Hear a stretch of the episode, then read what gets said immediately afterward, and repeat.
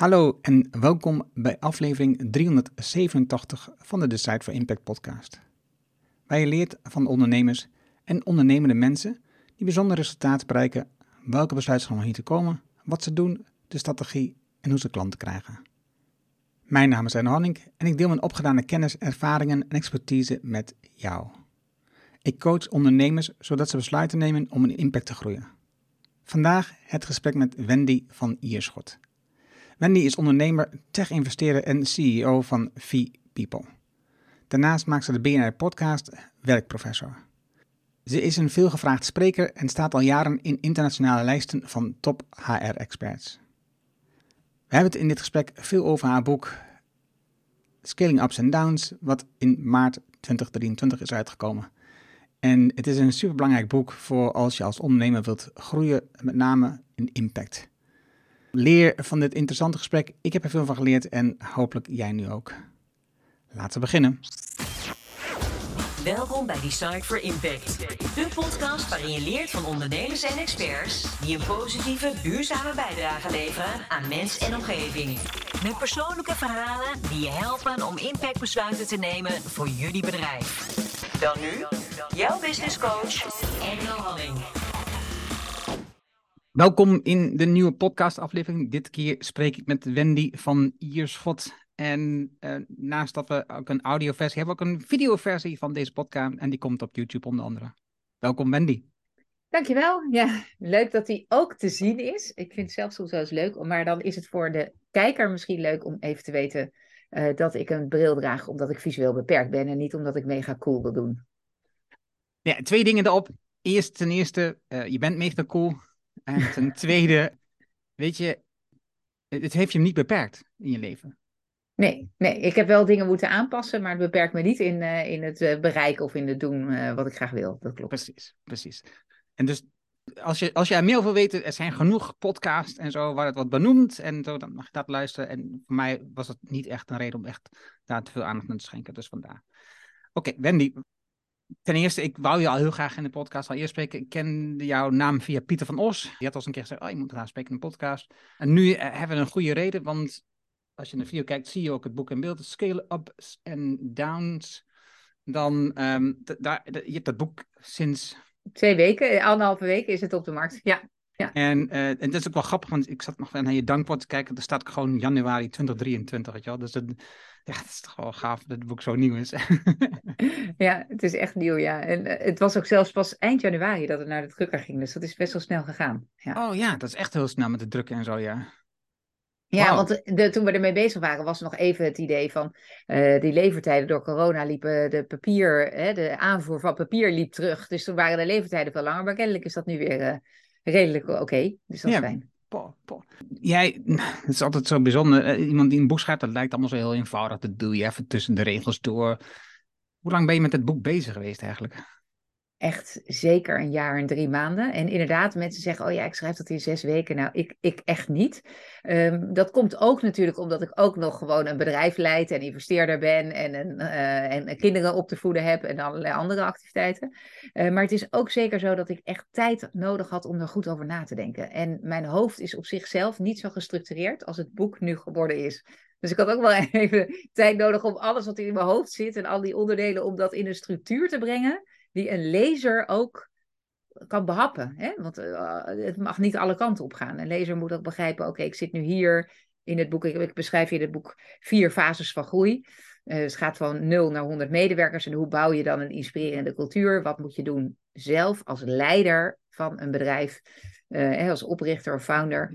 Uh, wat, hoe leid je de scale-up dynamiek en wat doe je in elke fase van groei op HR-gebied? En die structuur alleen al bedenken van, oké, okay, we gaan het in deze drie soort van onderwerpen en dan per fase van groei bespreken. Uh, dat, heeft al, dat heeft al zeker drie maanden gekost, denk ik. En het lijkt allemaal zo simpel, hè? Ja, het lijkt al, als het er eenmaal staat, dan denk je ook van, nou ja, ja uh, natuurlijk, hè, logisch dat, om het zo te doen. Maar ja, er bestaat dus nog niet een boek die het zo doet. En ik ben ervan overtuigd dat er nu ook een finance boek uit gaat komen met deze structuur. En waarschijnlijk marketing en met allerlei andere. En dan denk ik, oh ja, voor hun is het veel makkelijker. Maar dat mag hoor, dat is leuk. Ja, is tuurlijk, tuurlijk. Nu, uh, wat ik al zei, ik ken die via Pieter van Os. En Pieter van Os was natuurlijk ook iemand die heel erg betrokken was bij het Scale-up met Vern Harnish en ook de uh, Entrepreneurs Organization. Het boek van Vern, dat, kende ik ook al. En toen ik jouw boek in eerste instantie zag, dacht ik wel van, waarom heb je nog een boek nodig als het boek van Vern al is in de Nederlandse vertaling, wat echt helemaal gaat over scale-ups? Ja. ja, Pieter van Os ken ik zelf ook. Hij, heeft ook wel eens een keer onze Strategy Summit, hè, dus voor het, het komende jaar, wat is onze strategie geleid. Um, ik vind het boek van Vern fantastisch. Dat heeft me ook heel erg geholpen. Maar het uh, hoofdstuk over people uh, is eigenlijk heel beperkt. Het zijn, uh, het zijn iets van 30 of 40 bladzijden. Dus er staan een aantal onderdelen in die je moet doen. Maar wat hij niet beschrijft is, wat is nou het verschil tussen je, bent, je hebt 0 tot 10 medewerkers en je hebt of je hebt er 25 tot 60. En 0 tot 10 is in mijn boek fase 1 en 25 tot 60 is fase 3.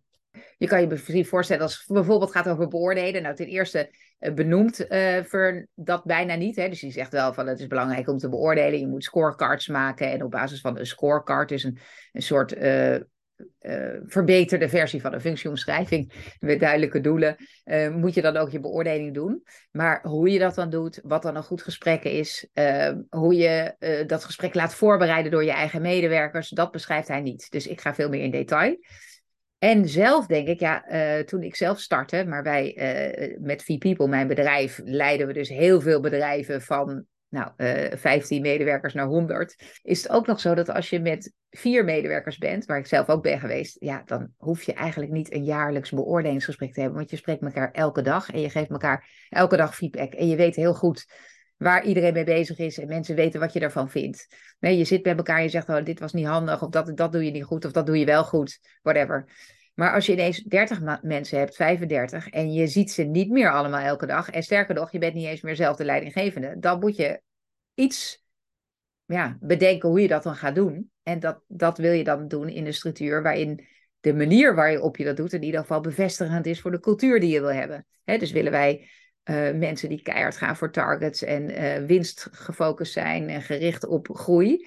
Of vinden wij het veel belangrijker dat mensen zich ontwikkelen? Zijn we een NGO? Hebben we uh, veel meer aandacht voor sociale aspecten? Hè? Los van dat je dan ook wil presteren, maar er zitten gewoon verschillen in.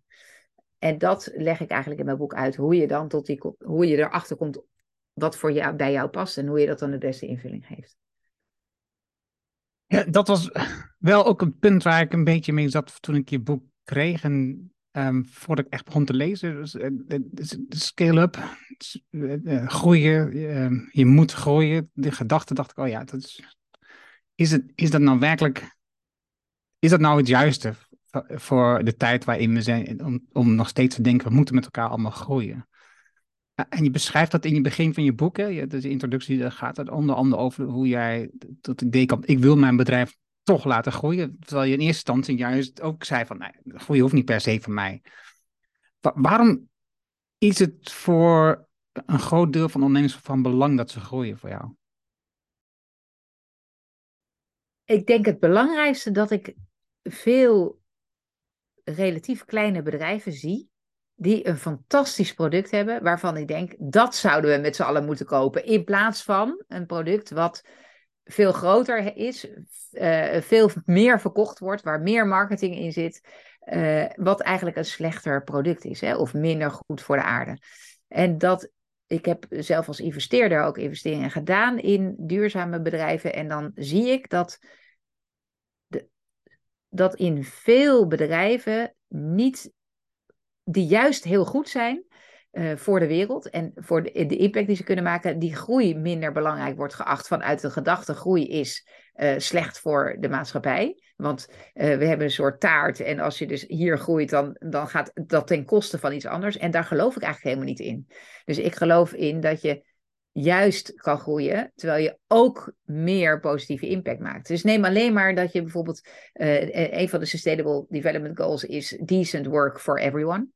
En uh, dat gaat dus over fatsoenlijk werk. En ook kansen om je te ontwikkelen. Want hoe meer je jezelf kan ontwikkelen, nou dat kunnen we allemaal wel verzinnen. Als je natuurlijk opleidingen krijgt voor je bedrijf, uh, je de waarde van jezelf kan vergroten door wat je doet in je werk, daarmee krijg je ook meer keuzemogelijkheden en meer ruimte om iets te doen. En we weten dat als de, het opleidingsniveau van ouders eh, verhoogd wordt, of uh, ja, als je, als je meer kans hebt in de maatschappij, dat dat ook voor jouw kinderen geldt. Nou, alleen daarom al, denk ik, zijn juist bedrijven met een goede intentie zouden moeten groeien. Zonder dat je dan vervolgens in die groei je laat, ja, je laat meebewegen in dat je dan ook niet meer sociaal kan zijn. En dat is wat ik eigenlijk ook in dit boek beschrijf, uh, geef ik ook aan van hey, uh, juist bij die fase van groei wist je dat je ook uh, de wereld kan verbeteren. Juist ook door je HR-beleid. Dus door bijvoorbeeld mensen gelijke kansen te geven. Door juist te denken, hé, hey, wij zijn gevestigd in Rotterdam. wij ehm, nemen de meeste mensen uit, aan uit de regio Rotterdam. Ehm, maar in mijn bedrijf is iedereen wit en hoogopgeleid. Nou, dat is niet de representatie van Rotterdam. Uh, dus juist door op je people-beleid, dus op je HR-beleid te zeggen: hé, hey, wij willen, hè, dan kan je als beleid maken, wij willen eigenlijk een representatie zijn van de omgeving waar we in werken en waar wij uit selecteren. En dat zou je kunnen meten. En daarmee doe je eigenlijk echt iets goeds voor de wereld. En dan denk ik, dat is zo jammer als je dat dan maar met drie mensen kan doen, terwijl je dat, terwijl je dat ook met 150 kan doen als je, je hebt het heel veel over people. Vie is natuurlijk, Vie people, dat, dat gaat over de cultuur, dat gaat over de mensen. En je noemde net al dat deel van Verns boek, dat is 40 pagina's of zo, als je het onderdeel people hebt. Terwijl het is een belangrijk onderdeel van, van dat wiel, hè, een vliegwiel. Ja. Heb jij het gevoel, laat ik dan zeggen, ik heb het gevoel dat eh, in de Anglo-Amerikaanse wereld maar dat people ontwikkelstuk minder van belang is als dat wij dat hier in Europa zien. Zie je dat zo? Ja, dat is natuurlijk ingewikkeld, ook om als Europeaan te zeggen, nou die Amerikanen die... Eh, nou, die, ik, ik vind het per se verkeerd, ze doen het anders. Ze doen het anders, ja. Eh, kijk, Fern heeft fantastisch een hele goede aanbeveling ook gegeven hè, voor mijn boek. Hij staat op de cover van dit is een must-read voor iedere scale-up ondernemer. En daar hoort dan nog bij uh, die een winnende people-strategie wil implementeren. Dus ik denk dat hij zich daar zeker zelf wel van bewust is. Maar uh, ik merk wel, ik zit uh, ik werk als vrijwilliger bij een hele grote ondernemersorganisatie. Uh, dat heet de Entrepreneurs Organization. Daarin wissel je eigenlijk ervaringen uit met andere ondernemers. En uh, daarin zit ik ook in een commissie waarin uh, ik bezig, me bezighoud met de interne Entrepreneurs Organization organisatie. Want daar werken ook mensen bij. Dus de ondernemers die lid zijn, die zijn vrijwilligers. Maar er, er werken ook gewoon mensen in, dat, in die organisatie. En dat is heel Amerikaans. En als ik daar naar kijk, dan zie ik wel een groot verschil met hoe wij kijken naar people en hoe ze dat daar doen. Tegelijkertijd hebben ze me wel gevraagd in die commissie, omdat ze het ook heel belangrijk vinden. En ik, ik, ik zie ook juist in Amerikaanse bedrijven, kijk naar Google, die zijn enorm bezig met het veel beter doen. Maar goed, de cultuur is natuurlijk echt, echt heel anders dan bij ons er gaan heel veel dingen tegelijk door mijn hoofd dan met dit gesprekken. En um, je bent ook investeerder. En zoals ik dat dan zie, en ik heb zelf ook ervaring van het werken met een Amerikaans bedrijf, beursgenoteerd, waarbij bijvoorbeeld aan het einde van het kwartaal bezuinigingsmaatregelen werden genomen en dat ging zo ver dat je dus geen uh, office supplies meer mocht bestellen. Je mocht geen papier meer bestellen. Maar je moet natuurlijk wel gewoon printjes draaien. Weet je? moest natuurlijk gewoon iets uitprinten om te tonen in een overleg bijvoorbeeld. Dan werd dat opgehaald van, we zaten in een verzamelgebouw bij de, uh, bij de office desk van de verzameling, werd een pak papier gehaald. En dat werd dan later afgerekend, want dan kwam het in het volgende kwartaal. En, en wat, je, wat ik zelf ook zag, is natuurlijk gewoon dat mensen gewoon veel minder investeren in opleiding van die mensen. Want die mensen vertrekken ook zo weer. Weet je, eh, zij ontslaan ze snel, dat zegt ze niet zo. Zij zegt de mensen vertrekken heel snel.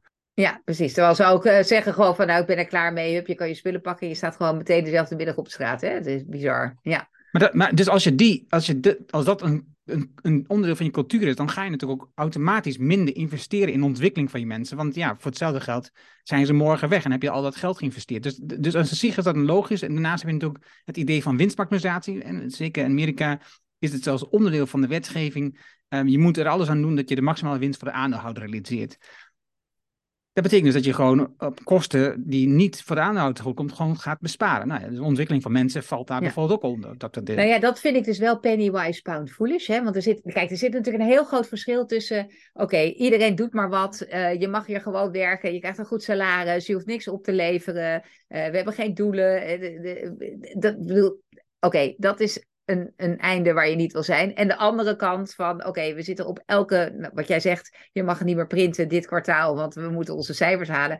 Ja, dat, da- mensen gaan, die worden daar gek van. Ik bedoel, dat, dat levert ook, als je ziet hoeveel werktijd dat scheelt, dat mensen überhaupt het erover gaan hebben met elkaar. Hè? Van, oké, waar slaat dit op? Nou, alleen dat al, daarvoor had je al dat papier gewoon kunnen blijven bestellen. Alleen dat zie je niet. Hè? Je ziet niet dat de productiviteit omlaag gaat, omdat mensen zich irriteren aan jouw beleid. En ook al is het een Amerikaanse cultuur, dan nog zul je, zijn wij als mensen eigenlijk vrij vergelijkbaar over de hele wereld in wat we belangrijk vinden. Hè? Dus onze vriendschappen, familie, hoe we dat doen is allemaal weer wat anders. Hè? Dus de vorm waarin we het belang daarvan tonen aan elkaar is anders. Maar dat we dat belangrijk vinden is, zijn de basis van wat we belangrijk vinden, wat onze behoeften zijn, zijn eigenlijk over de hele wereld best wel vergelijkbaar. En ja, ik denk tot nu toe kan dat alleen, dat beleid, zo werken, omdat je niet kan meten wat het effect is. Dus omdat je niet goed kan zien wat eigenlijk echt het effect in, in cijfers is, als je de Amerikaanse manier van, oké, we elk jaar ontslaan we de slechtste 10%. Hè, dat is ook zo'n befaamd iets uit Amerika, waarvan we weten dat dat heel veel onzekerheid oplevert. En die onzekerheid levert, heeft effect op de productiviteit dat effect op die productiviteit kun je niet heel goed meten. Want je doet niet eerst drie jaar zonder die 10% ontslaan. En dan doe je drie jaar met. En dan kan je die jaren niet vergelijken. Want ja, in het ene jaar was er corona. En, en toevallig ook nog een oorlog die begon. En die andere drie jaar was dat niet. Dus ja, wat vergelijk je dan met elkaar? Dus we weten heel vaak niet zo goed wat het effect precies is. We kunnen dat alleen maar meten uh, door wat beperktere groepen in een beperktere setting. Hè? Dus je kunt wel heel duidelijk meten hoe gelukkiger de medewerker, hoe tevredener de klant. Dat, dat hebben ze heel goed kunnen meten. Want je kunt werknemersonderzoek doen, dat kun je op een hele grote schaal doen. En je kan klanttevredenheid meten. En die kun je met elkaar correleren. En dan kan je kijken van, hé, hey, komt dat eigenlijk vaak door? En zie je ook, als de medewerkerstevredenheid omlaag gaat, zie je dan ook de klanttevredenheid omlaag gaan? En het antwoord is ja. Dus in die zin kun je dat wel meten. Maar als je dan vervolgens zegt, oké, hoeveel procent wordt er dan minder verkocht? Gaat de omzet dan ook kelderen en komt dat dan ook daardoor? Ja, dat is weer heel moeilijk te meten. En ik hoop met de nieuwste technologische ontwikkelingen dat we daar steeds meer inzicht in krijgen, wat aantoonbaar ook aan te wijzen is, zonder dat je dat op buikgevoel of op afgeleide onderzoeken moet baseren. En dan zou het wel eens kunnen gaan veranderen. Met technologische ontwikkelingen, en dan betekent waarschijnlijk dat je al dat soort dingen gaat meten continu. Ja, dus bijvoorbeeld, ik heb geïnvesteerd in, in een bedrijf dat heet Keen Corp. En die hebben een tool, die kun je, kun je laten lopen over jouw interne communicatiesystemen, maar ook over e-mail. En die doen geanonimiseerd, bekijken ze wat het sentiment is van de communicatie. Dus je kunt uh, met, uh, met zo'n, uh, ja, je hebt hele grote computerprogramma's en computers die kunnen sentiment meten. Dus dit zijn positieve woorden bij elkaar, dit zijn negatieve woorden bij elkaar. Dus daarmee, met die tool, kan je zien, hey, de leider van een bedrijf, een heel groot internationale bedrijf, vertelt de nieuwe strategie. Wat is de reactie daarop in de verschillende landen? En dan kan je dus zien, hey, in Azië wordt die boodschap veel minder positief ontvangen als mensen daarover hebben, dan in, een, in uh, Afrika bijvoorbeeld. Daardoor zou je kunnen zien, hey, als we dan kijken naar de implementatie van een nieuwste strategie, zien we ook dat het achterloopt in een, in een bepaald onderdeel en een ander onderdeel niet. En wat is het effect daarvan op de verkoopcijfers? Dus ik denk dat technologie deels daar een antwoord op gaat geven. Nu zie je bijvoorbeeld voor dit bedrijf dat het nog heel moeilijk is om die technologie te verkopen. Want we denken ook een beetje, ja, dit is Big Brother is watching me. Zo direct uh, kan de baas zien dat ik hem eigenlijk een eikel vind, weet je wel. En dat ik dat ook een beetje laat doorschemeren. Dus ik wil dat niet, ik geef er geen toestemming voor. Nou, dat, dat heeft ook allemaal te maken met een soort angst voor nieuwe ontwikkelingen. Uh, maar goed, ik verwacht dus wel dat dat uh, gaat veranderen. Want die angst is natuurlijk niet helemaal ongegrond. Want we hebben het te horen gekregen, bijvoorbeeld tijdens corona werden mensen controleerd op de toetsaanslagen. En of ze werkelijk wel Ja, achter een computer bizar. zaten. Ja. En, dat, en dat, dat wisten ze niet. Maar achteraf wordt dat dan bekendgemaakt. Dus, dus dat, dat, dat wantrouwen is op zichzelf niet zo heel vreemd. Nee, dat is zo. En ik begrijp dus niet hoe mensen tot dat soort ideeën komen. Dan denk ik echt van, eh, ik, heb, eh, ik heb ook een podcast, zoals je weet, werkprofessor. Bij BNR wordt die eh, uitgezonden. Daarin was ook een, een onderzoeker en die zei dat over het algemeen mensen die thuis werken, ook, dus die zelf zeggen ik wil graag thuis werken, vaak ietsjes meer de kantjes ervan af willen lopen. Maar dat bleek in, tijdens corona, dat toen mensen werden gedwongen om thuis te werken, dat is wat anders. Dan heb je ook de mensen thuis werken die keihard werken op het werk en ook keihard en sterker nog nog harder werken thuis, omdat ze dan niet worden afgeleid. Dus ja, die aanslagen meten en of je dan daar ook de juiste conclusies uit kan verbinden. Dat iemand die, ja, want ik kan ook gewoon, ik kan er bij wijze van spreken een muisje overheen laten lopen, die gewoon die, die aanslagen zitten maken, terwijl ik ondertussen, en de, en de mensen die je willen bedonderen, die doen dat gewoon. Dus ja, Dat denk ik ook. ik moet daar wel een beetje om lachen, eerlijk gezegd, als mensen dat doen. Nee, ik vind, ja, ik vind het een trieste iets. Heel triest. En het gaat natuurlijk ook over vertrouwen. We weten bijvoorbeeld wel dat vertrouwen enorm belangrijk is. Hè. Dus vertrouwen heeft alles te maken met inzet, bijvoorbeeld. Dus als we elkaar onderling niet vertrouwen, dat, dat scheelt heel veel tijd en, en, en moeite. En, en daarbij loop ik niet zo hard. En mijn creativiteit is niet zo goed. Dus als je zo'n tool inzet, dat is natuurlijk de ultieme vorm van wantrouwen introduceren. Of in ieder geval zeggen van jouw kant als werkgever, ik vertrouw jullie niet. Dan praat je over de psychologische veiligheid waar jou in je boek ook op terugkomt. Ja, precies. Want ik zat even te kijken, want je had het op een bepaald moment over, eh, en jij weet waarschijnlijk wat staat, misschien, misschien weet je wat er staat, weet ik ook niet meer. Ja, over, ja, het, het stuk, over het stuk over die eh, drie punten waar, ehm, waardoor je dus, eh, waardoor mensen gemotiveerd zijn om, om goed werk te leveren. Ja, dus ik, ik, ik beschrijf eigenlijk verschillende dingen. Dus ik, ik haal even Daniel Coyle, Coyle aan. Die heeft een boek geschreven, De Bedrijfscultuurcode. Maar, en, en die zegt eigenlijk als belangrijkste boodschap: cultuur is niet iets wat zomaar ontstaat. Cultuur is iets wat je doet. En jij kan daar gewoon iets aan doen. Hè? Je kunt kiezen welke cultuur wil ik hebben. En daarin benoemt hij eigenlijk drie dingen. En dat gaat over eh, creëer een veilige omgeving. En dan gaat het vooral over die psychologische veiligheid. Dus dat je je het eh, gevoel hebt dat je je kan uitspreken. En dat je in een vergadering iedereen een beetje evenveel tijd krijgt om te spreken. En dat je daar als voorzitter op zou moeten letten. Van komt iedereen wel een beetje evenveel aan bod. En ook dat je juist een beetje over de persoonlijke dingen. Hoe was je weekend? eh, dat dat allemaal helpt om een veilige omgeving eh, te bouwen. De tweede is toon kwetsbaarheid. Dus dat gaat over juist zorgen dat als iemand een opmerking maakt die best kwetsbaar is, dat je dat als leider bevestigt hoe goed dat is.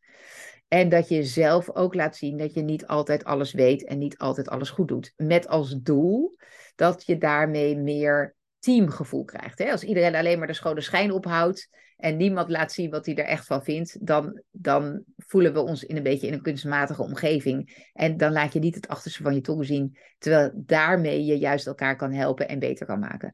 En het derde wat hij benoemt is dan dat er een doel moet zijn.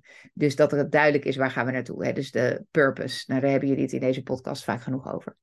Uh, maar jij bedoelt misschien een ander onderzoek, want dat heb ik, haal ik ook aan. Klopt dat? Dat denk ik wel. Want het, ik had namelijk daar verwacht dat ik, wat ik, Drive, dus het verhaal ja. van Drive van, van Daniel Pink, dat was wat ik daar verwacht had. En jij quote daar iemand anders. Ik dacht, hey, ja, dat is verrassend. Ja, ik, de, ik denk dat je Sirota, dat ik uh, Sirota um, quote, dat je die bedoelt. En dat is, die heeft, dat is een boek, What Employees Want, heet het geloof ik, zoiets. En uh, dat gaat, dat is een onderzoek wat gedaan is over al die hele grote surveys rondom mensen. Dus die jaarlijkse surveys, dit is het boek is al 15 jaar oud volgens mij. Ik heb dat zelf gelezen toen ik bij Shell werd betrokken uh, als ZZP'er voor uh, hun medewerkerstevredenheidsonderzoek.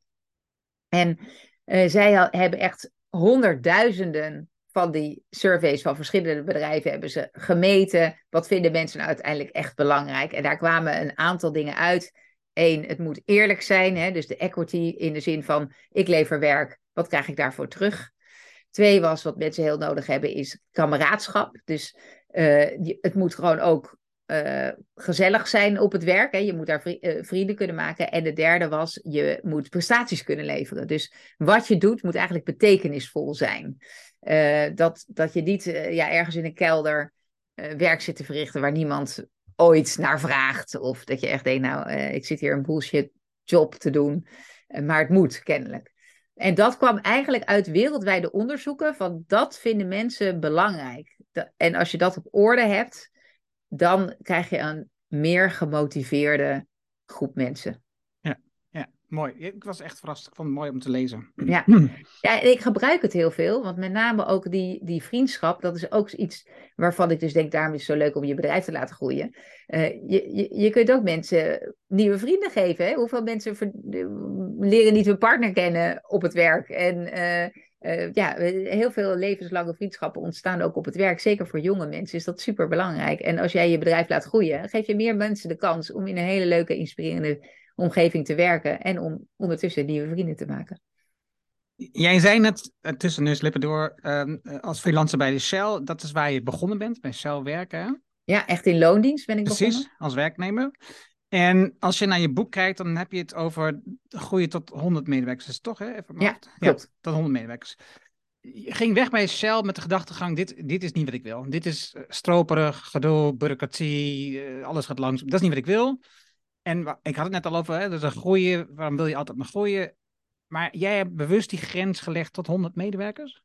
Ja, de reden is, het was eigenlijk tot 150. Ik, zei aan het begin van de podcast al, hè, want het heeft best wel even geduurd om het boek te schrijven. En uh, we waren uitgekomen op vijf fases. Want ik heb eerder een keer een heel klein blog geschreven, al drie jaar geleden, vier jaar geleden misschien wel, over uh, ja, adaptive HR. Dus dat je je HR moet aanpassen afhankelijk van de fase van groei waar je in zit. En die had vijf fases. Dus er zat fase vijf nog bij. Ik doe nu vier.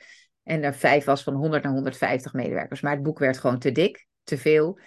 En uh, het is ook zo, dat blijkt, uh, dat we, nou, 80, 85, 86 procent van de bedrijven is uh, maar ZZP'ers. En dan heb je een klein percentage bedrijven die zitten tussen de 10, tussen de 0 en de 10 medewerkers. En dan boven de 10 medewerkers is nog maar 4% van de bedrijven. En dat loopt dan naar zeg maar boven de 100, dan kom je al in de 0, zoveel procent van de bedrijven. Dus toen heb ik ook gedacht, ik pak gewoon even de fases waar de meeste bedrijven in zitten. En waar in mijn ogen ook echt veel potentieel zit. Want ja, ik vind dus dat elke investeerder dit boek moet geven aan zijn of haar deelnemingen, investeerders, eh, eh, de bedrijven waar ze in geïnvesteerd hebben. En dus dat iedere founder van een bedrijf dit moet lezen, die goede ambities heeft. En het is niet zo dat jij voor jezelf denkt, um, ehm, 100 is de maximum ongeveer waar je naartoe zou moeten groeien. Jij denkt nee, wel, daarna moet je echt wel verder gooien. Ja, nou is de vraag wel. Dus ik vind het moeilijk om daar een definitief antwoord op te geven, omdat mijn vraag wel is: kun je het echt vasthouden? Wij hebben ook, ik heb ook voor hele grote bedrijven gewerkt. En het blijkt toch heel moeilijk om dan die menselijke maat echt goed in de gaten te houden ik denk wel dat het kan. Dus ik denk dat met de methode die wij hebben ontwikkeld, dat je in ieder geval goed de basis legt. Dus de kiem goed legt. Dat, dat lijkt me al het allerbelangrijkste. Hè? Dus dat wat onder de grond gebeurt en het eerste plantje, dat dat in ieder geval goed staat.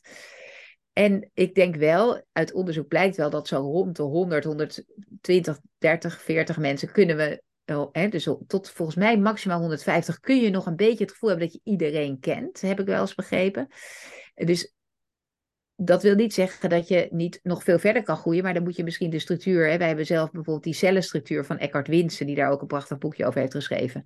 Waarin je ja, dan telkens kleinere bedrijven laat afsplitsen, of in ieder geval zegt: oké, dit is een apart bedrijf en die doet gewoon alles zelf. Behalve de marketing en de buitenschil en de kern van wat we leveren aan diensten. Maar hoe je het organiseert, dat doe je zelf. En daar denk ik wel van dat dat een heel goed idee is in deze tijd om er echt naar te kijken hoe houden we die menselijke maat in de gaten. Maar het is inefficiënt, hè? Dus als, als je zegt aandeelhouderswaarde is het allerbelangrijkste, dan is dat soort manieren van grote bedrijven organiseren is inefficiënt.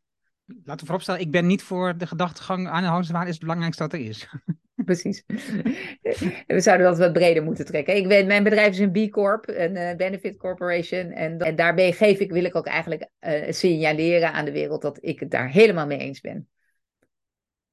Er is natuurlijk veel focus op economische groei van een bedrijf. Het aantal mensen, aan de, de, omzet. Je refereerde ook aan het begin dat toen je in Amerika zat en die dame aan je tafel zat en die zei, en die had, en dan noem je het getal voor omzet, zei je. Dus dat, dat, dat omzetgetal, dat is iets magisch. Wat, wat, wat een, iets aan ons afgeeft hoe goed of hoe groot we wel niet zijn. Ja.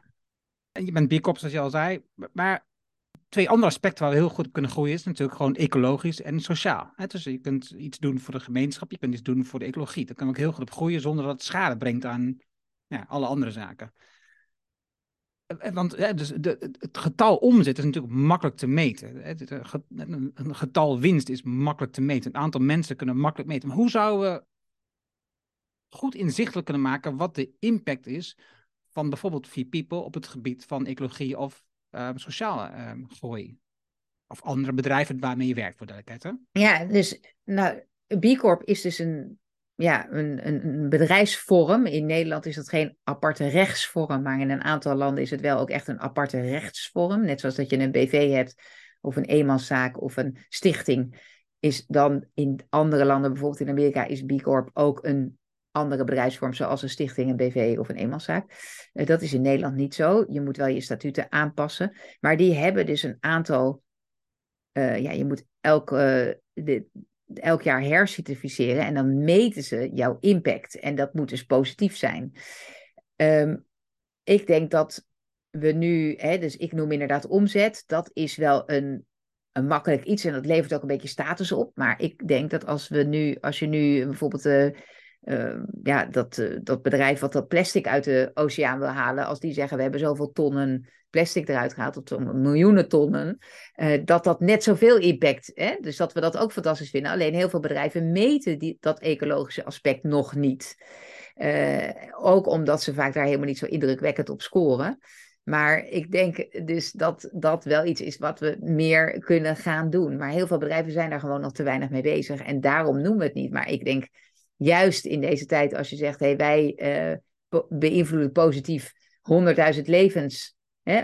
En je, en je laat je omzet weg, omdat dat misschien een relatief lage omzet is, omdat je dat op vrijwillige basis, bij wijze van spreken, doet. Dat dat net zoveel status geeft. Ja, ik had het met Anna Plein van Eingston over en zij is van bedrijf Paper on Rocks, of On the Rocks. En ze had het over, eigenlijk moeten we langzaamaan uh, andere verhalen gaan maken van ondernemers. Dat ondernemers in staat zijn om zelf die verhalen vertellen over de impact die ze hebben. En niet de geëikte ego-verhalen die we allemaal kennen. Dus dat, eh, dat we adoreren mensen als Elon Musk of als uh, Jeff Bezos, omdat die zo'n gigantische bedrijven hebben om ze technisch in huis hebben gehaald. En tegelijkertijd weinig belasting betalen en, en de wereld vernielen, zeg maar. Dus door zoveel mogelijk product op de wereld te zetten, om het te noemen. Hè? Dus ja, ja en... volgens mij is dat aan ons. Het, voor mij is dat aan ons om ervoor te zorgen dat die verhalen gaan maken. Dat ondernemers zoals jij en ik Precies. andere verhalen gaan vertellen. Dat wij zeggen, daar draait het om. Maar daar, daar zit natuurlijk iets uh, geks in. Want uh, de mensen die dus die andere bedrijven neerzetten en die andere verhalen zouden kunnen vertellen, die zijn daar niet mee bezig. Die vinden dat niet belangrijk. Hè? Want die zijn dus niet bezig zoals Jeff Bezos of Elon Musk met het allergrootste bedrijf of de rijkste man ter wereld worden. Want dat is dan niet je drijfveer, daarom doe je het niet. En dat was een van de redenen, want jij zei ook aan het begin, van het begin dacht ik, ja, waarom zou ik gaan groeien? Het is helemaal echt ik, ja, ik hoef geen zwembad in de tuin. En ik, uh, ik, ik vind dat niet, ik, ik doe het niet voor die status. Maar juist toen ik doorkreeg, oh ja, wacht even, maar ik heb de potentie in een bedrijf zitten wat echt een positieve impact kan maken. En ook in die allereerste prijs die ik ooit toen won in Amerika, uh, van hoe belangrijk, daar werd heel duidelijk gemaakt hoe belangrijk het is dat vrouwelijke ondernemers ook echt door willen groeien. En ja, ik dacht ook van ja, het interesseert weet je wel, ik heb daar niks mee. Totdat ja, ze daar twee dagen op me in hadden gepraat en dat ik dacht, ja, wij moeten het juist wel doen, ook voor onze dochters, ondanks dat ik het niet belangrijk vind. En dan moet ik ook nog in de gaten houden, heel eerlijk, Erno, dat ik ook in de gaten moet houden dat je dan niet toch je ego ergens naar binnen komt sluizen. En dat je dan zelf voelt van, oh ja, uh, nou, ik ben ook eigenlijk wel echt super goed bezig, zeg.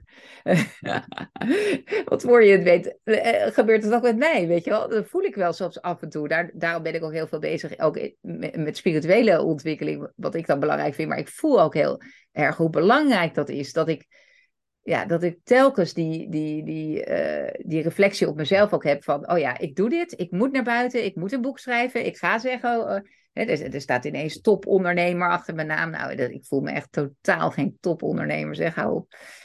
En dan denk ik, oh ja, nee, wacht even, het was wel belangrijk, want er moeten andere voorbeelden zijn. En, en, en, en mensen die wel, uh, ja,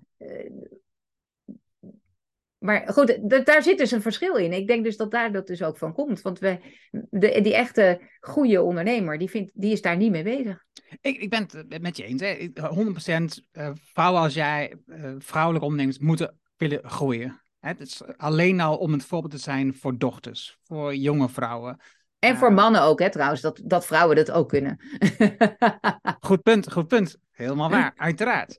En ik denk dat het en daarmee heb ik nog een punt.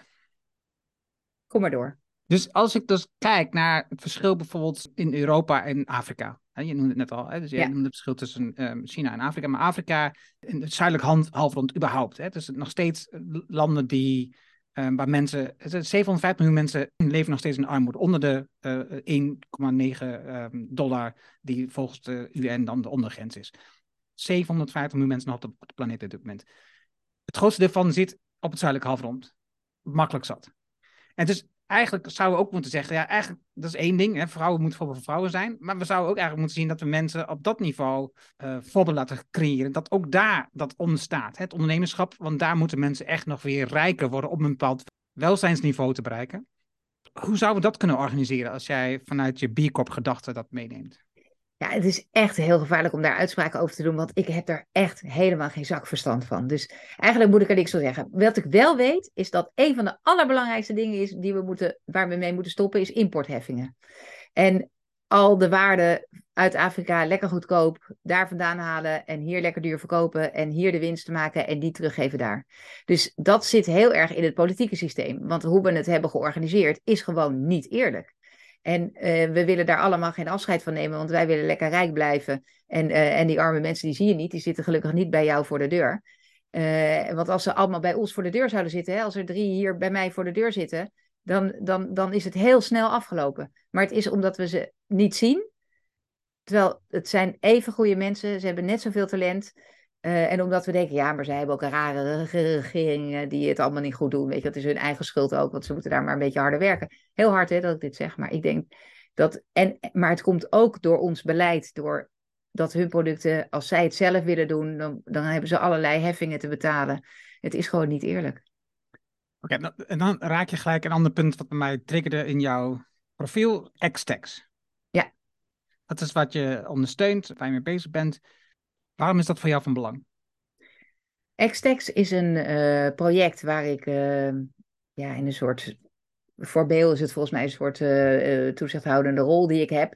Het is een project wat Femke gestart is uit de nalatenschap eigenlijk van Eckhart Winsen. Eckhart Winsen was een bekende ondernemer die een bedrijf van één mens met vier computers uh, heeft uitgebouwd tot een bedrijf met 10.000 mensen en ook heel succesvol verkocht heeft. En Eckhart liep eigenlijk voor met de ideeën over hoe je eigenlijk naar een duurzame wereld zou moeten gaan. En een van de dingen die hij daarin benoemde, naast dat hij sowieso enorm inspirerend was in dat hele sustainability gedachte, was dat hij zei, de belastingheffingen zoals we die nu georganiseerd hebben, die moet veranderen. Dus in plaats van dat we belasting heffen op mensen, op arbeid, waar we genoeg van hebben, moeten we belasting gaan heffen op grondstoffen en op de producten die we kopen, zodat het weer interessant wordt om die producten te maken en zodat we ons bewust worden van wat eigenlijk de e-, e-, ecologische footprint daarvan is. En dat concept heeft Femke nadat Eckhart plotseling overleed eruit gehaald. En die is met de club, want zij werkte in het kantoor van e- Eckhart, zoals daar heel belangrijk. Uh, zijn ze doorgegaan met dat idee, hoe krijgen we dat nou voor elkaar? Want die shift, en ik vind het voorbeeld vraag 10 cent voor een plastic tasje, hè, wat bij ons jaren geleden geïntroduceerd is. Binnen een week 95% minder tassengebruik. Niet normaal.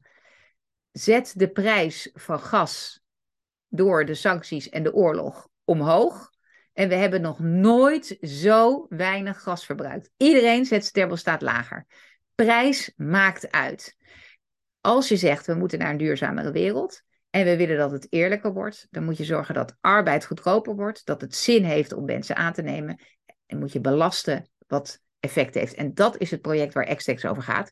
Dat kan je niet alleen in Nederland doen. De gasprijs werkt omdat het in heel Europa zo is en bijna in de hele wereld zo is. Daarom moeten we het doen. Als je natuurlijk zegt, oké, we gaan in Nederland de iPhone-prijs verhogen, daar gaan we, dat gaan we belasten, omdat die uh, allerlei metalen bevat die uh, eigenlijk gratis uit de grond zijn gehaald en die uh, meer belast zouden moeten worden. En we willen dat het goedkoper, hè, want je, de, de inkomsten van de overheid moeten een beetje gelijk blijven. Dan gaan we onze iPhone bestellen in Brazilië en die laten we verschepen. Dan wordt het nog veel erger, die uh, verontreiniging. Dus je moet dat wereldwijd doen. En dat is wat zij proberen om in ieder geval de, in de Nederland de kleine stappen die we hier kunnen doen, zoals de plastic tasjes. En zo zijn er nog honderdduizend dingen die je daarop kan verzinnen. En ook Europa aan het bewerken en wereldwijd allerlei projecten doen. En ik geloof dus heel erg, ondanks dat belastingen. Het werd ook gezegd uh, op de, in Davos heeft. Uh, even zijn naam vergeten, heeft hij ook gezegd van, uh, is een heel beroemd stukje van Texas, Texas, Texas. Dat ging dan vooral over het belasten van grootverdieners. Mij gaat het heel erg over het belasten van producten en diensten, zodat we binnen gaan uitgeven. Want het is toch belachelijk dat je een t-shirt kan kopen voor 2,5 euro, terwijl de werkelijke kosten daarvan voor het milieu, dat we dat t-shirt twee keer dragen en weer weggooien, veel hoger zijn. Die persoon was Rutger Brechtman. Ja. En Paul Schendeling, die heeft een boek geschreven, Het leven naar de groei. Dat is een econoom. En hij is nu bezig met een initiatief, hij heeft een drietal initiatief opgestart, maar het initiatief, uh, zijn belangrijkste punt in zijn boek is dat we de belasting op vervuilende consumentenproducten verhogen in Nederland en de belasting op arbeid verlagen. Met die maatregel zijn we in staat om, wat je al zegt, meer mensen aan te nemen als werknemer, werkgever. Maar ook omdat we dus producten die duurzaam worden gemaakt, kunnen het beter over nadenken. We hebben meer mensen in huis, betere mensen in huis. En we kunnen dus meer repareren, want reparatie is arbeid. En nu vervangen we heel snel producten, dus dat betekent gewoon meer troep, meer grondstoffen. Dus als we repareren, Precies. is het minder grondstoffen die nodig zijn. Ja.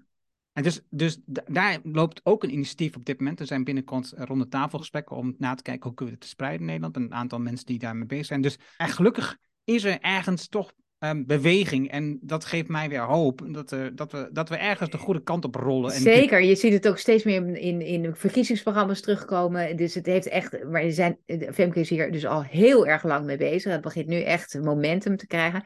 Overigens is het idee ook dat je niet alleen minder die lonen belast, maar dat de lonen ook daardoor omhoog kunnen. Dus dat je als werkgever misschien wel dezelfde kosten kwijt bent, maar dat er meer geld naar de werknemer gaat. En met dat geld kun je dan dus ook weer duurdere producten kopen, maar wel hopelijk ietsjes minder dan wat we nu doen. En dan niet voor de laagste inkomens, want die moeten, vind ik trouwens, sowieso in Nederland meer geld krijgen. En daar ben ik mee eens. En, dus ik begrijp nog steeds niet. En jij zit in die cultuur, in de HR-wereld. Dus nog steeds niet dat we nadenken over loonsverhoging, over de linie op basis van percentages. Dat, dat, dat, ik, ik, kan, ik, kan dat, ik kan niet begrijpen, dat stuk. Nee, je bedoelt dat iedereen hetzelfde percentage erbij krijgt. dus, dus we gaan met uh, een partij in overleg, met een bedrijf uh, in overleg. En we gaan dan zeggen als werkgevers of werknemers, we willen gewoon 6% loonsverhoging bijvoorbeeld, niet met de, met, uh, de inflatie. En dat gaat dan over de hele linie. Ja, precies. Nou, de, daar is dus nu wel de eerste uitzondering voor gemaakt. want met die laatste staking, en ik, ik heb het niet helemaal paraat, maar volgens mij is het voor de zorg en de vuilnisophaaldiensten. Daar hebben ze nu wel. Uh, dat... gemeente, de gemeente, de nieuwe CEO van de gemeente. Dat is het. Precies, daarom. Dus er vallen een heleboel mensen onder. En die gemeente-CEO die gaat onderscheid maken. Daar gaan de laagste lonen gaan volgens mij met meer dan 10% in ieder geval sowieso verhoogd worden. Volgens mij 12%. En de hoogste met 7%, wat ook nog heel veel is. Hè? Uh, en, en, er is natuurlijk altijd het probleem is het, ja, het probleem is natuurlijk altijd, er is dus ergens een middengroep die dan, uh, ja, die dan lijkt van, oké, ik krijg er dus net zoveel bij als mijn andere collega, maar het is geweldig dat het gebeurt. Want je hebt helemaal gelijk, het is, ja, het, het, het is niet nodig en het is ook niet helemaal eerlijk.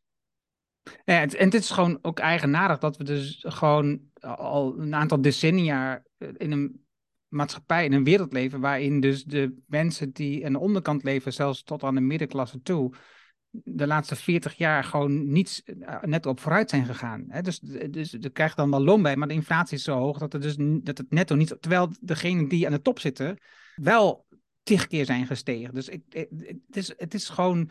De oneerlijkheid wordt steeds duidelijker. En het is ook logisch dat je dan boeken krijgt als uh, Sande en de, en, de, en, en de Brug Um, waarin, die, ja, die zegt, ja, weet je, we moeten gewoon eh, als rijke mensen langzaam gaan nemen, anders kan ze ons met de, met de hooivorken achterna. Ja, en ik vind wel, die discussies zijn altijd ingewikkeld, want het is ook welke cijfers vergelijk je waarmee. En we zijn wel met z'n allen, hebben we meer welvaart, we zijn gelukkiger geworden, er zijn minder armen, feitelijk. Hè, als je het gewoon optelt, zijn er minder armen. Dus het is echt een complexe discussie. Nog steeds denk ik, is het heel goed om te zorgen dat er meer belasting wordt geheven op producten die veel te goedkoop zijn. En in zijn algemeenheid zijn, kopen wij natuurlijk met z'n allen. En dat geldt dus niet voor de allerarmsten, maar de meeste mensen kopen gewoon veel te veel spullen. En we kunnen dus ineens met z'n allen veel meer naar gas gebruiken als het gewoon ineens heel duur wordt. En dat is de beweging die we willen hebben. De mensen moeten de rekensommen, dat is ook zo interessant. De rekensommen worden ook beter. Het is nu ineens heel interessant, echt heel interessant, om in zonnepanelen te investeren, omdat je het sneller terugverdient. Ondanks dat die prijs van die zonnepanelen ineens omhoog is gegaan. Maar dan nog. Dus de, je, je, moet ook die rekensommen kunnen maken. En tot nu toe is het heel vaak zo dat, je, ja, dat het investeren in iets wat goed is, moet komen uit een goed hart. En niet omdat de optelsom uiteinde, aan het einde van, de, uh, van het bonnetje ook klopt. En dat wil je ook dat dat ook klopt. Dat wat je, als je iets goeds doet, dat dat ook financieel rendement oplevert. Meer dan dat je iets doet wat eigenlijk slecht is. En dan zou ik nu wel hier de link willen leggen met wat je eerder zei. Dus heb je ondernemers die niet met hun ego bezig zijn, die iets beters voor de wereld willen doen, dat die ergens een push moeten krijgen om die verhalen te gaan vertellen. Wel te gaan delen dat ze met dingen bezig zijn die echt goed zijn voor de wereld. Want dat is wat we nodig hebben. De voorbeelden die werken, om te laten zien dat het wel kan, zodat andere mensen zich kunnen optrekken aan die voorbeelden. Precies, en daarom moeten ze dus eh, juist wel groeien. Want het is ook zo dat je onzichtbaar. Ik, ik ben zelf heel veel bezig, bezig met die kip-en-ei-strategie van hoe kom je nou in de media? Hè? Hoe, kom je, hoe zorg je er nou voor dat je iets kan zeggen over wat je vindt? En dan luister ik naar de radio en ik denk dat iedere luisteraar die niet zelf op de radio is dat herkent, is dat je naar de radio luistert en denkt, waarom interviewen ze deze uh, vrouw of man die er helemaal geen verstand van heeft en dat heb ik wel. Maar jij zit in de auto en je denkt, waarom word ik niet geïnterviewd hierover? En dat is toch zo, omdat wij als mensen willen luisteren naar iemand waar, die we herkennen. En denken, oh ja, die heeft iets heel indrukwekkends gedaan. En ik heb nu een boek, het is leuk, want jij deed het ook. Ik heb nu een boek, Scale Ups en Downs, over het laten groeien van bedrijven. En je gaat mij vragen hoe we kunnen zorgen dat ondernemers in Afrika ook kunnen groeien. En daar ga ik dan ineens iets over kunnen zeggen.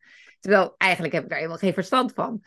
Maar dat is hoe het een beetje werkt. Je moet een soort naam hebben voordat mensen naar je gaan luisteren. Maar ze gaan pas naar je luisteren als je een naam hebt. En hoe doe je dat dan?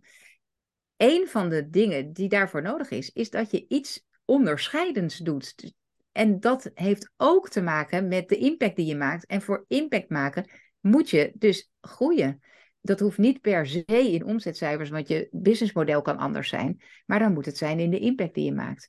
En alleen in een heel klein project blijven, ja, is niet genoeg. We hebben iedereen nodig. Het moet veel harder gaan en de alternatieven moeten duidelijk worden. Hoe kijk jij naar balans privé-werk? Moeten mensen meer werken? Hebben meer mensen nodig in de arbeid? Als jij zegt, we moeten allemaal groeien. Komen mensen tekort? Ook weer zo'n moeilijke vraag. Ja, ik weet het. Uh, hoeveel mensen hebben we op de wereld? 8 miljard. Oké, hebben we te weinig mensen? Nee. Nou, dat is mijn antwoord.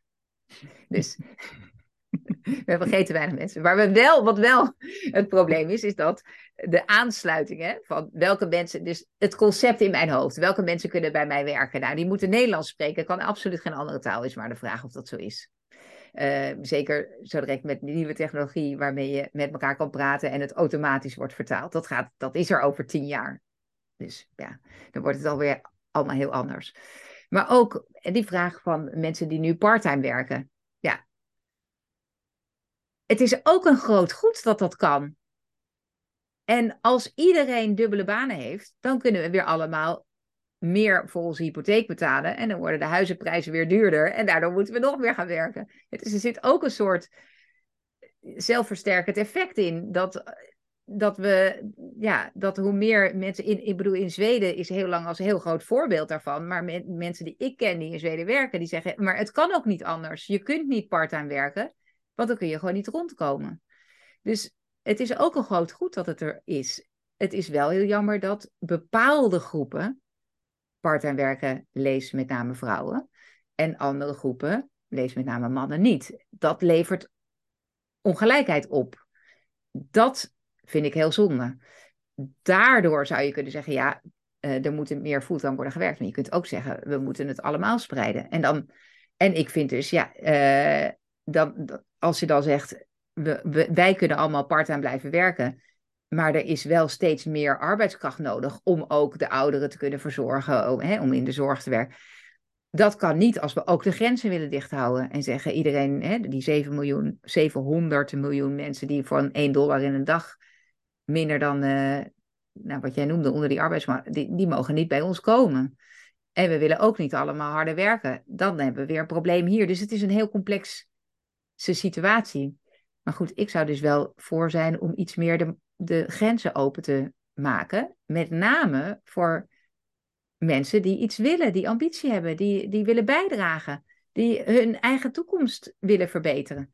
En die, en die ook ja, in onze cultuur willen meedoen. Net zoals dat je een bedrijfscultuur hebt en je zegt, hey, in dit bedrijf kun je komen als je aan deze kernwaarden wil voldoen. Nou, daar zouden we misschien ook in, in Nederland over na moeten denken. Maar goed, dat is ook weer zo'n gebied waar ik eigenlijk veel te weinig verstand van heb. Ja. Nu, in je boek eh, heb je wel verstand over iets en dat is wel iets waar ik me, uh, waar ik van je wil leren. Laat ik het zo zeggen. um, je hebt het in, het zeker als je bedrijf groter wordt, dan, uh, je hebt het een paar keer noemd over winnaarsmentaliteit. Hè? Je, moet, je wilt winnaar zijn, je moet winnaars aannemen. En als ik dat zo lees, dan denk ik, en wat gebeurt er met de verliezers? Ben ik dan te sceptisch? Nee, het is een goede vraag. Als het goed is, heb je in het boek gezien dat ik die winnaars benoem als een van de condities van een succesvolle dynamiek in een scale-up cultuur, dus in een groeibedrijf.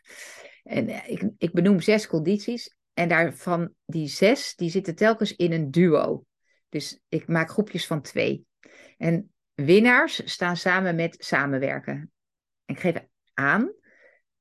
Je wil heel goed kunnen samenwerken, want uiteindelijk gaat het om hoe sneller je leert met jouw team en hoe beter je samenwerkt in een divers team, hè, met mensen die andere gezichtspunten hebben, die vanuit een andere hoek kijken naar hetzelfde plaatje. En je maakt met elkaar, juist omdat je in een groeibedrijf heel veel moet leren en het ook vaak nog niet precies weet. Dus dan heb je juist van meerdere kanten informatie nodig om het goed te krijgen.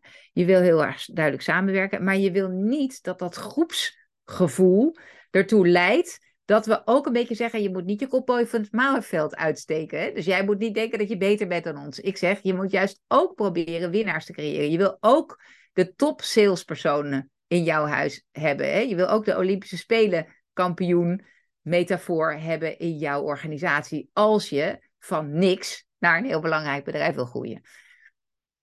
Alleen als je juist inzet op die winnaarsmentaliteit, wat jij zegt, dat is ook vaak een beetje, mensen worden daar een beetje egoïstisch van. Daar zijn ook boeken over geschreven. er, er gebeurt iets met je als je succesvol wordt. Er schijnt zelfs iets te veranderen in je hersenpatroon. Je wordt minder empathisch. Dat is bewezen.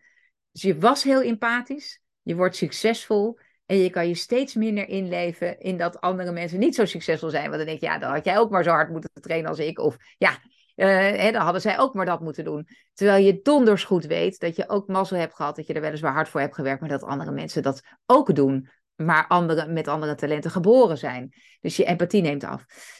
Ik zet winnaars dus niet tegenover verliezers. Ik geloof niet zozeer in, maar dat is als je goed naar mij luistert, geloof ik dus nooit in. We hebben één taart en het kan niet beter, uh, het kan niet vergroten. Ik geloof heel erg dat je als je met z'n allen groeit, dat de taart groter wordt. Dus dat er voor iedereen een groter stuk is.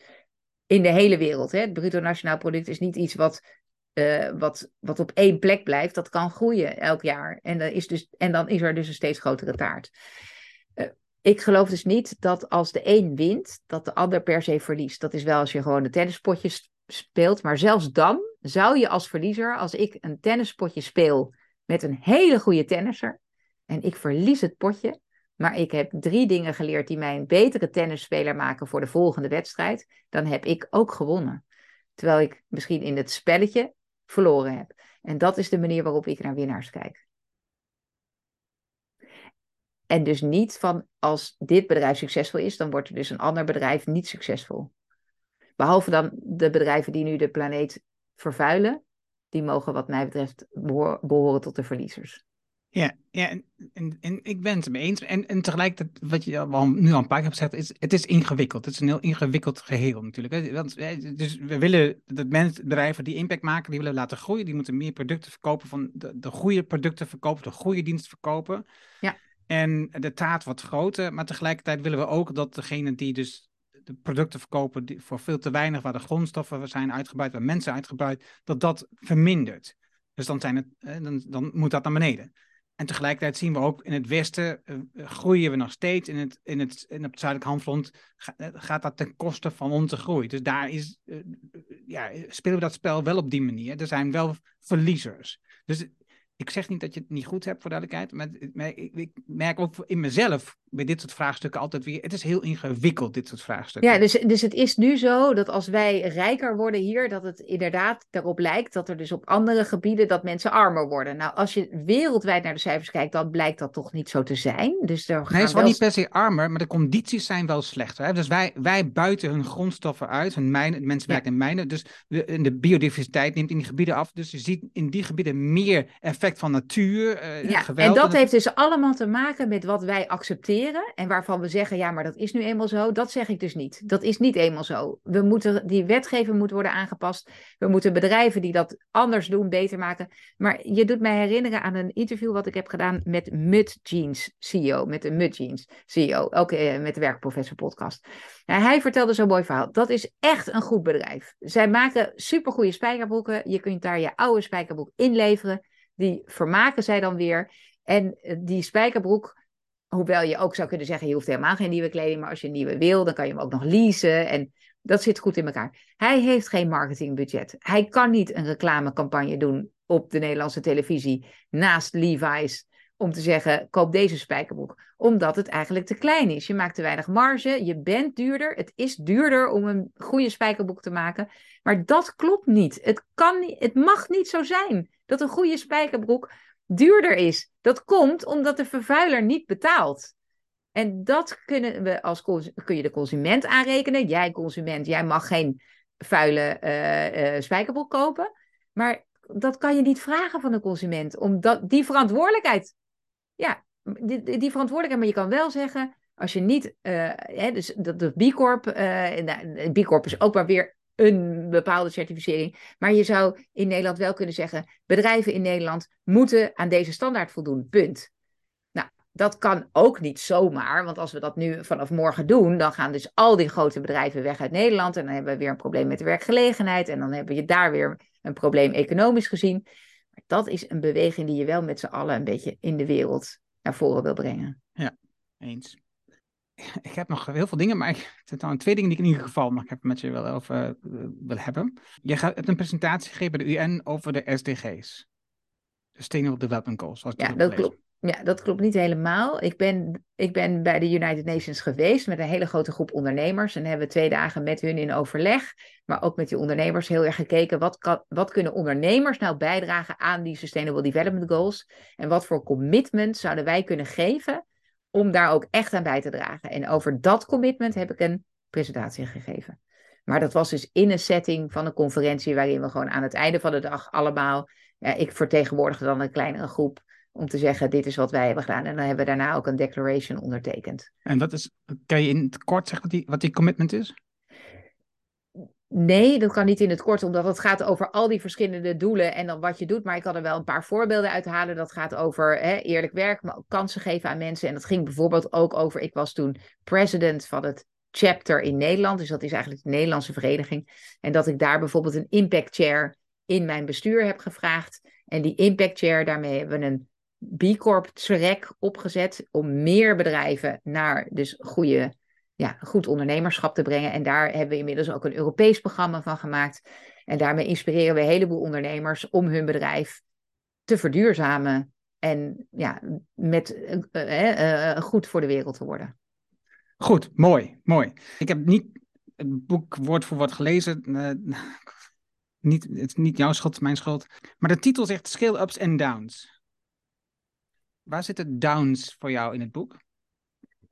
Er staat één plaatje in over, juist in uh, fase 4, dus dat is van 60 tot 100 medewerkers, dan, dan komt er een moment waarop je moet zeggen, oké, dit, hè, je bent al echt behoorlijk succesvol, want in Nederland zit je dan al aan de top 3% van bedrijven, dus dan heb je het al heel goed gedaan. Dan moet je eigenlijk onderscheid maken tussen het deel waarin je nog steeds innoveert en het deel in je bedrijf waarin je je huidige product, waar je succesvol in bent, standaardiseert en dat proces de kwaliteit elke dag verhoogt. Dat heet dan operational excellence. Hè? Dus je maakt het steeds beter. Dat begin, dus dat exploreren en dat, dat die innovatie die je dan een beetje apart moet zetten in fase 4, dat is een soort weerwar van draden in dat plaatje. Weet je wel, je gaat omhoog en omlaag en alle kanten op. En scale-ups en downs staat dus voor dat elke groei van elk bedrijf altijd met ups en downs gepaard gaat. Oké, en nu heb jij net verteld dat jullie met een soort cellen werken. Nou, het voorbeeld van Edgar Winsen. Het boek Edgar, Edgar's Notes uh, is super interessant om te lezen hierover. Ik had niet het gevoel uit je boek dat dat zeg maar de organisatiestructuur is die hier eigenlijk continu ja, wordt toegelicht. Hè? Je gaat al vrij snel naar een MT en met een C-level. En... Ja, ik zeg ook eigenlijk dat de beste organisatiestructuur niet bestaat. Dus de boodschap van het boek is: de organisatiestructuur moet bij jou passen als ondernemer. Ik leg wel even in een paar zinnen uit dat ik met die cellenstructuur werk. Die cellenstructuur werkt absoluut niet voor iedereen en ook niet voor elk bedrijf. Zoals hiërarchie ook niet overal werkt en zelfsturende teams al helemaal niet. Want zelfsturende teams is echt een heel moeilijk concept. Dus wat ik, de boodschap van het boek is, zorg dat het organisatiestructuur past bij jou als ondernemer en founders team.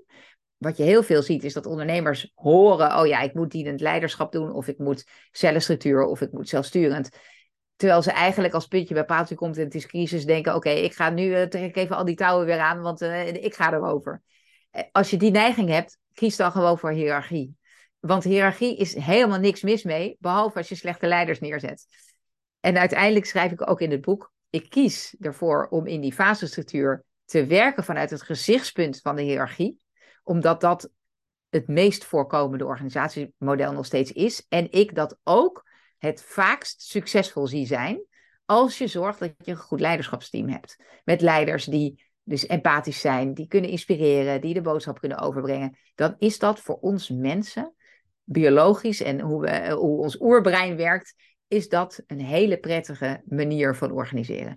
Maar er zit ook, we hebben aan dat boek gehangen een soort uh, premium resources website, waarin je gewoon een filmpje kan kijken over de beste organisatiestructuur en wat het voordeel is van het ene en het andere. En dan kan je gewoon lekker je eigen dingen uitzoeken. Maar daar, dan werd het boek dus weer te dik als dat erin zat. Wat vind jij van de Inner Development Goals? Heel inspirerend. Ik ken het nog niet zo lang.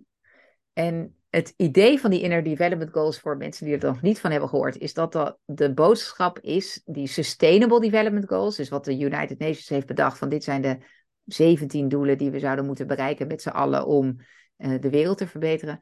Uh, die kun je eigenlijk alleen bereiken als je intern werk doet als mens. Dus dat je, ze hebben dat ingedeeld in een, uh, in een aantal categorieën.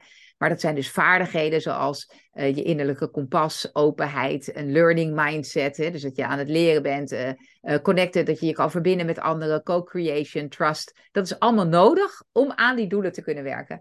En wat ik er heel sterk aan vind, is dat veel van die vaardigheden die ze benoemen worden ook wel een beetje soft skills genoemd. Of een beetje in die spirituele hoek van innerlijk kompas en trust. Maar ik vind dat ze het heel lekker zakelijk neerzetten in, in, in, in, in die vijf categorieën van nadenken, relating, collaborating, acting. En dan daaronder zitten die dingen. Dus ik vind het eigenlijk wel, uh, wel mooi. Ik, ik, ik ben van plan om er meer mee te gaan doen. Dat was mijn volgende vraag. Zie je het worden toegepast in de cultuur van een bedrijf? Dat je dat als, als, als fee uh, people gaat integreren? Ja, ik vind het wel weer leuk om dan te kijken, hey, hoe kunnen we nou zorgen dat in wat wij leveren aan klanten, als het gaat over recruitment, maar ook over beoordelingen, dat we weer een aantal van dat soort dingen daarin terug kunnen laten komen. Van hoe maak je nou dat je, als je beoordeelt in je bedrijf, want een heleboel van deze vaardigheden zijn ook nodig om creatieve, groeiende bedrijven neer te zetten. Dus heel veel, ik heb ooit een keer echt, twintig jaar geleden heb ik een lijstje gemaakt, wat hebben we nodig voor een duurzame wereld qua skills? En welke skills heb je nodig voor succesvolle bedrijven? Die komen heel erg overeen. Ik vind het super om te horen. Uh, promotie. Er zijn hub-bijeenkomsten, meetups door heel Nederland rondom IDG. Er is er ook in Amsterdam, er is er ook één in de Achterhoek. En dus, uh, daar zijn twee hubs waar ik bij betrokken ben. We organiseren elke maand evenementen. Een spreker die ervaring van een bepaalde uh, vaardigheid heeft. En dan doen we een paar oefeningen, zodat je het ook beleeft. Dus je doet kennis op en, en, en beleving van dat onderwerp.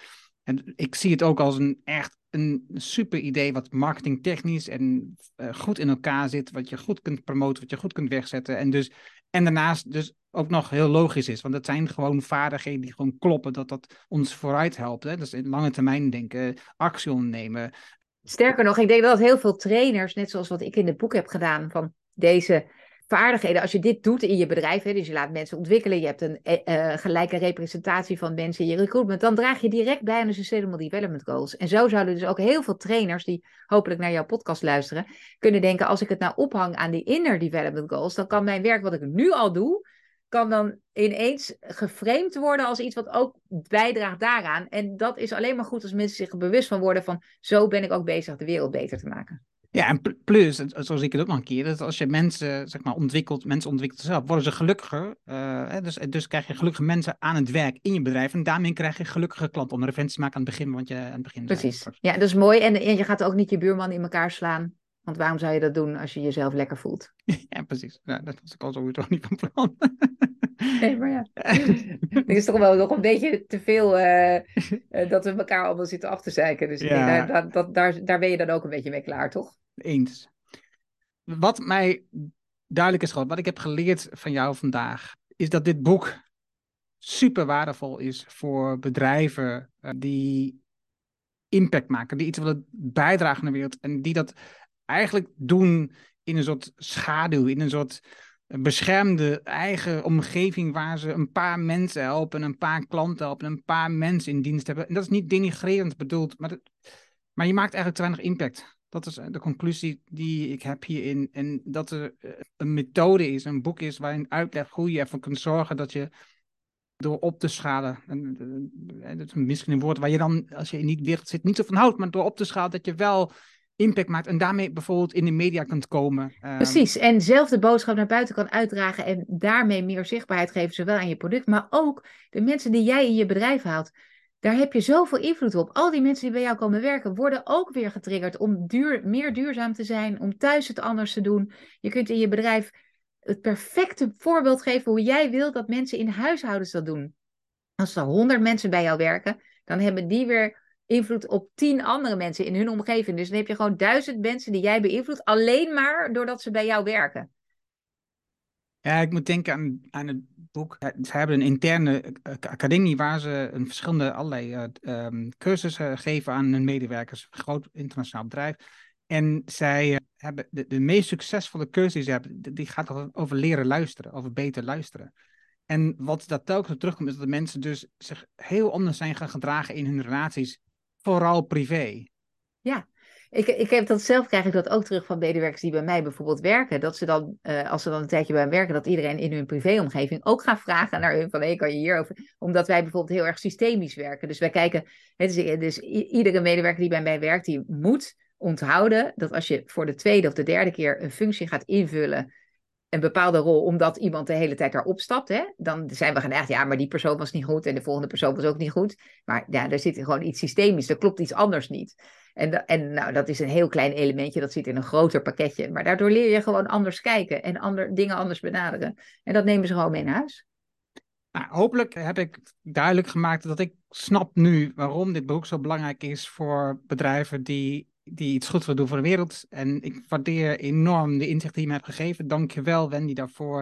Ik vond het een heerlijk gesprek om van je te leren en, uh, en echt super waardevol om het eindelijk nu te, voor elkaar hebben gekregen. Ja, nou e-, echt, ik ben er heel blij om. Ik vond het ontzettend leuk om te doen. En ik hoop dat uh, ja, deze inspiratie inderdaad weer ergens aan landt. Als er, als er een paar mensen zijn die dit luisteren en daardoor geïnspireerd raken, dan heeft mijn boek schrijven zin gehad. En dankjewel voor je tijd en dat je me hebt uitgenodigd. Dat was het mooie gesprek met Wendy. Je vindt de namen en links die we noemden in het artikel dat bij deze uitzending hoort. Ga daarvoor naar de site van impact.com slash show 387. Wil je vanzelf automatisch de volgende aflevering van deze podcast op jouw telefoon ontvangen? Dat kan heel eenvoudig. Heb je een iPhone, dan zit er standaard de Apple Podcast app op. Open die app, zoek naar de Decide for Impact podcast en klik op abonneer. Oh, en zet ook even het vinkje aan dat je de afleveringen wilt downloaden. Heb je een Android-telefoon, installeer dan eerst bijvoorbeeld de Player FM app. Open deze app. Zoek ook hier de Decide for Impact podcast op en klik op abonneer. Dankjewel hiervoor. Heb je vragen, opmerkingen, reacties over deze aflevering met Wendy of over de podcast in het algemeen? Stuur dan een e-mail naar podcast@decideforimpact.com. Ik hoor super graag van jou. Wil je meer impact, meer resultaat, meer effect van je werk en meer effect voor de mensen met wie je werkt? Download dan het whitepaper Winst en Impact met lange termijn besluiten op decideforimpact.com. Dit is mijn nieuwste whitepaper en je downloadt het helemaal gratis. Je hebt zelfs geen e-mailadres nodig. Vraag jouw whitepaper nu aan op decideforimpact.com. Ik weet de volle agenda, je leest het in één avond tijd. Dankjewel voor het luisteren en graag tot de volgende. Dankjewel voor het luisteren naar deze aflevering van de Decide for Impact podcast. Ga voor jouw volgende stap naar decideforimpact.com.